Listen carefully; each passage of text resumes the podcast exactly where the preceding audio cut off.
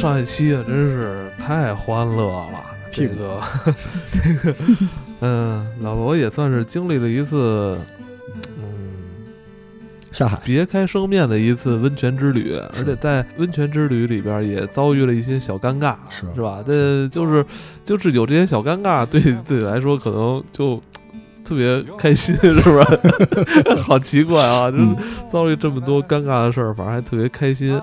嗯，这个也算是可能出到日本，好像日本的一些温泉可能跟咱们国内温泉习惯不太一样，或者大家可以留意一下。嗯，到了那边之后也可以留意一下，看他们本地人或者说其他的这个嗯泡温泉的这些顾客是怎么流程的，大家就避免尴尬了，学校就是也别随便喝那个温泉里的水，是不是？嗯，那咱们刚才说到的。前期也讲到，是吧？老罗一开始身体来到了日本，然后他的这个心灵，是吧，也慢慢就落地了。呃，上一期的温泉算是把你的灵魂也召唤了过来，对吧？是是是。但其实这就算是感觉你这人就是，我感觉整个这一套流程下，你已经可以全身心的这仪式过程，前面的这个礼拜都完了，你这时候该全身心的投入到这个这个美好的一个假期里了。是，有种感觉就是归位了，归位了哈。对，对就是吃好了是吧？也洗好了是吧？对，爱谁谁了。这时候你就可以真正的敞开自己的这个心扉了。对，就可以引拽，因为难道您不是吗？就有的时候你从一个特别累的情景里边出去度假，嗯，你前几天。你的节奏还是之前的节奏，对，你是就是你，即便强迫自己去吃去喝，但你那个状态不在，对。但是你玩到一定状态之后，你突然眼睛就宽了，你能看到周围的风光，能闻到那个空气里的味道，是吧？其实这时候就你你也可以算是冷静下来了，对，就是终于就是像您说这特别对，就是把车熄火，发动机还那着着，但这时候发动机终于停下来了，呃，这就是洞爷湖。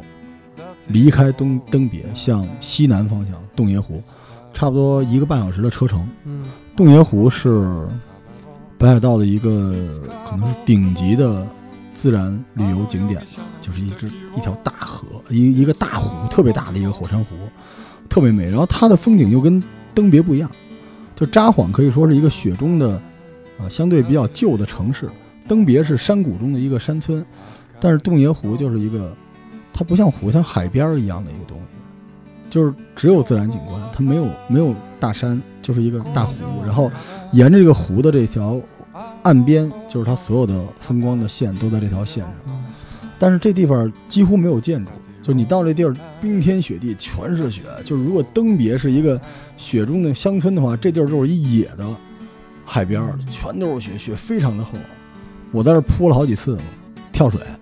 我跟我媳妇走着走着，我跟我媳妇说，我决定跳一个。我媳妇说你跳吧，我就啪就往前一出来，扑到地上啊啊！我有照片是吗？你跟那海豹似的，受不了了。然后在在雪里打滚，就是你就就是你知道，如果说登别的那个雪特别像那个小冰渣的话，洞爷的雪就像小珍珠一样圆圆的，哗哗哗哗，噗噗噗的落。然后那个雪，你一脚踩下去，前面是。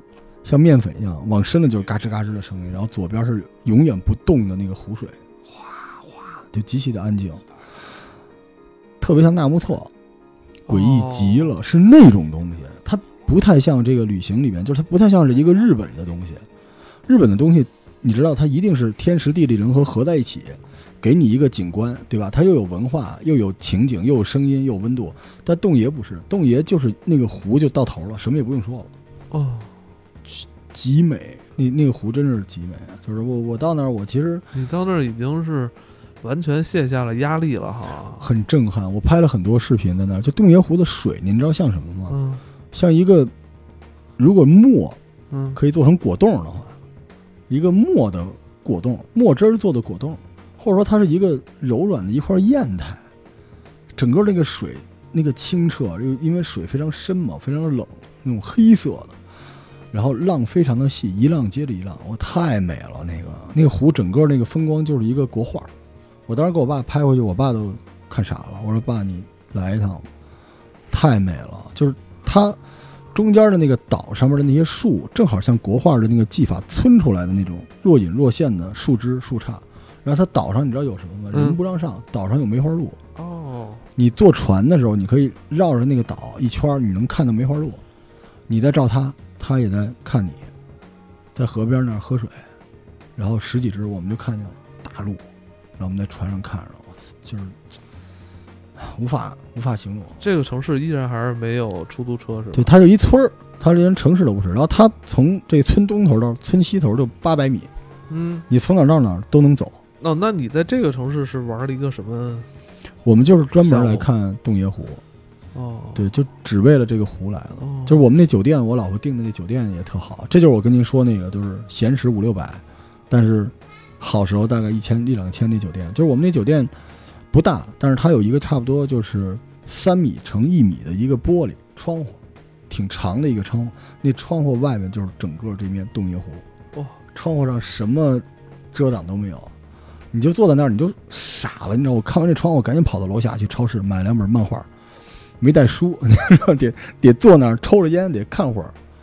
就这感觉，我让我媳妇儿专门给我拍下来了。我说我这退休之后我就这样就行了，特别特别的美，就是极其的安静。就是你知道你在登别的时候，因为登别要老要走来走去的嘛，你就总能听见自己喘的声音，因为就跑来走来走去的。洞爷湖就是特别静。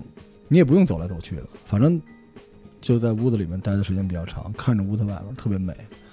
但洞爷湖其实我还是有一个挺受刺激的，我这次就是他这个就好多中国的游客过去吧，啊，就是嗯怎么说呢，就是你想象中的中国游客肯定是大爷大妈什么之类的啊，就那种，但实际上你在这边遇到都是那种挺尖端的玩家，就带着各种各样的无人机。你知道在日本特别有意思，就咱们国内经常景点旁边有一个标志说不许乱写乱画啊，不许攀登啊，不许触摸。日本我这次见的最多的景点上面写着不许放无人机，就说明无人机这事儿在去日本旅游的人已经是一个常态了。嗯，当时几个中国的孩子在旁边玩无人机，哇，我这看着很眼馋啊。我不让玩吗？那怎么眼馋？他有他海边上是可以玩的，哦，他有些区域不让玩，海边可以玩。哦，而且我都能想象到无人机那个，我我让他，我说你给我看一眼，我看一眼他无人机拍下那个，啊，我靠！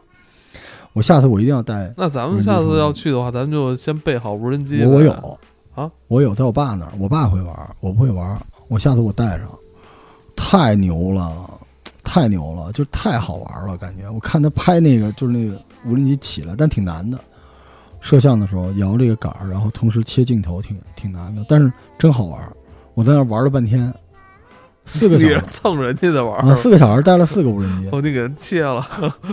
啊，在那玩，然后跟我媳妇儿堆雪人，啊，又是一恋爱场景，因为雪特别好，然后它特别美，你知道吗？它那个它不是有一长就是岸边嘛，岸边后边是雪，然后岸边上有那种特别漂亮的那种贩卖机，你知道吗？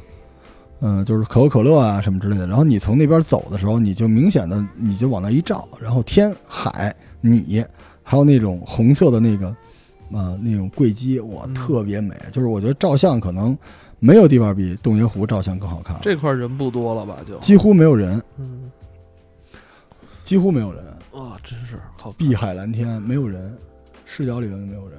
然后很多场景都像专门给你造出来的一样。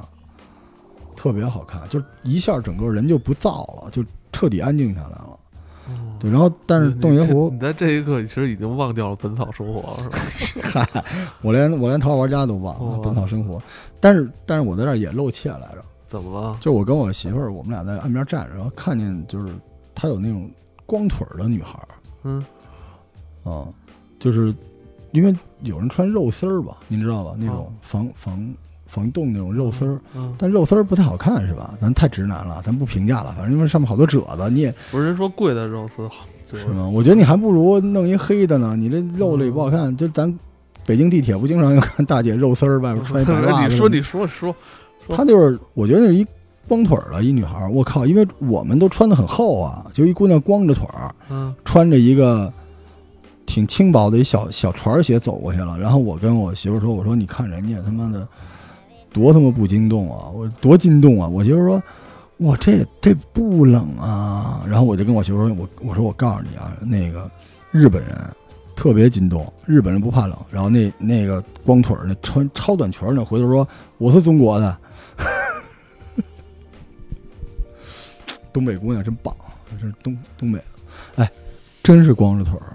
我后来我就专门去了七幺幺那店，那七幺幺店里边卖东西那刚好是一个在打工的中国人，他是抹什么秘籍？我就问他了嘛，我说你们是不是这帮人就恨不得内裤里都是暖宝宝呀？真不，他说不是，他说他们就这样。我说我说老了怎么办？什么意思啊？就是就是就是光腿，就为了好看。因为之前你说你这这地儿都没人，那给谁看去？照相啊！哦，我我我亲眼见着那姐们儿就光着腿坐在雪地里边，就是肌肤和雪挨上。我后来就问那，这不都冻伤了吗？我问那个七幺幺那哥们儿，我说他们日本人将来岁数大了，就是因为现在咱们都说黑科技嘛，说人衣服里边全都是什么暖宝宝。我说但是腿这块没有暖宝，他说没那么多暖宝宝。我说冻伤怎么办？他冻伤看呗。说我们这个小姑娘一会儿就是这日本女孩，待会儿出去也要照相，也是光着腿哦，真不容易，真猛，真猛，服了，对，无法直视。真猛！然后我当时都觉得我就跟一老大爷似的，果特别厚，跟熊一样。跟我媳妇儿我们俩，对。但是，呃，洞爷湖心境好了之后，它还有一个好处就是洞爷湖的温泉也不错，嗯。而且洞爷湖有很多私汤，嗯，就俩人泡的那种，嗯、不贵。它私汤一个小时是才两千日元，不贵吧？挺便宜，一百多块钱。那不参我们家楼底梁子这早票钱吗？咱能不老说梁子了吗？就您到洞爷湖，您一定要泡一个私汤，因为它那私汤在你的酒店的顶上。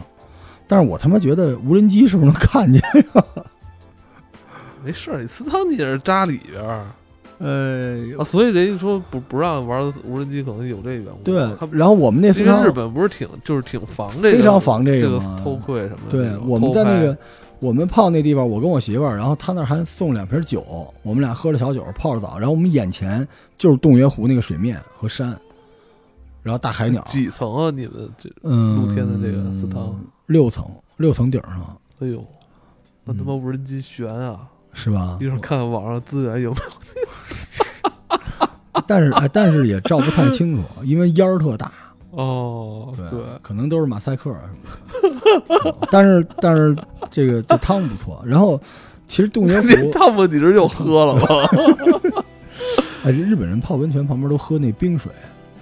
我也我喝了好多冰水啊，是它泡的时候热、啊、对，但是整个洞爷啊，除了这个诗情画意之外，好吃的有什么好吃的呀？我唯一的一次就是在日本找的那种就是顶级美味的感觉，就是它大家到哪能找着这个店，嗯，或者回头在节目里面向我问吧、嗯，是一个特别老的昭和年代的那种特恨不得大正年代的那种老酒馆，就没有单独桌，就是一吧台，嗯、然后里边是。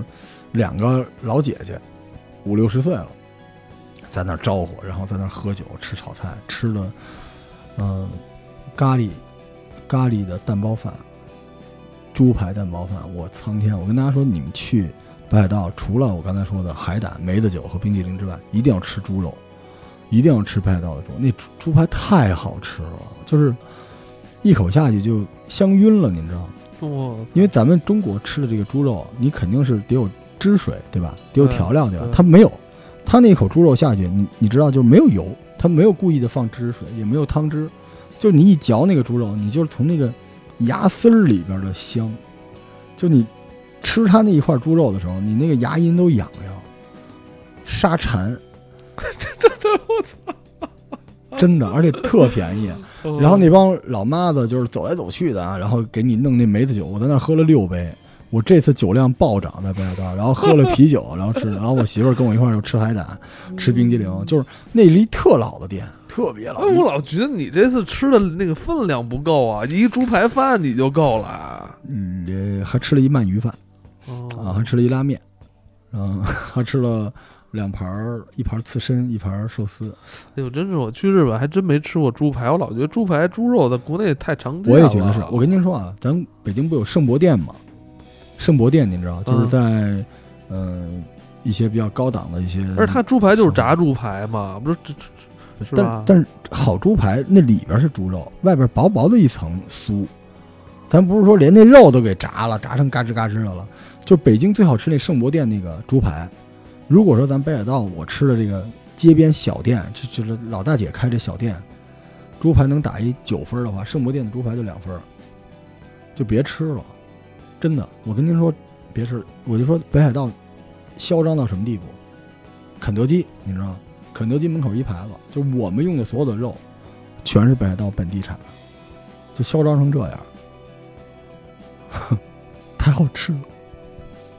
这这洞爷湖真的是太可怕了。不是咱那你你你今天说这猪排也好，还是刚才说那是什么那海胆海胆也好，还没正经说海胆呢，是不是已经都打败了你去年跟人那什么秃黄油啊啊？你觉得那些都不香了？我跟您说为什么？哎，你是不是现在回想什么那秃黄油那都感觉都是加工料了？我跟您说为什么啊？就是你蟹黄本来就应该比猪肉好吃，你说是不是这道理？嗯，所以。人家一块猪肉这么好吃，你说咱你得拿蟹黄去跟人家猪肉比，你有本事拿蟹黄跟人家毛蟹黄比，您说这感觉吗？就是就是我我刚才没说哈，就是我问我媳妇儿，我说你吃这个，当时我们在札幌上吃这毛蟹，我说你从来不吃蟹黄，这可是生的，有点生啊，它稍微加温了处理一下。我媳妇儿说甜的，一点也不腥，全是鲜味儿。我说你国内怎么吃？他说我明白了，国内的蟹黄就是它这个味儿加上一股臭味儿，就是国内的那个蟹黄味儿，把那个臭味儿拿掉，就是甜的。我跟您说过，原来咱们节目里说过，就怎么区分好海鲜，就是那种生猛的那种能怎么区分呢？你这一口进去之后，你咽下去之后，你用鼻子出气儿，然后你闻你鼻腔里这个气儿，如果这个气儿是清新的，这海鲜新鲜。有时候你吃完之后。鼻子一出就是你觉得有点臭，你知道吗？或者你哪怕最简单一方法，就是你吃完海鲜之后，你对自己掌心哈气，前提是您刷牙，您这哈哈口气，你闻没有异味，海鲜新鲜。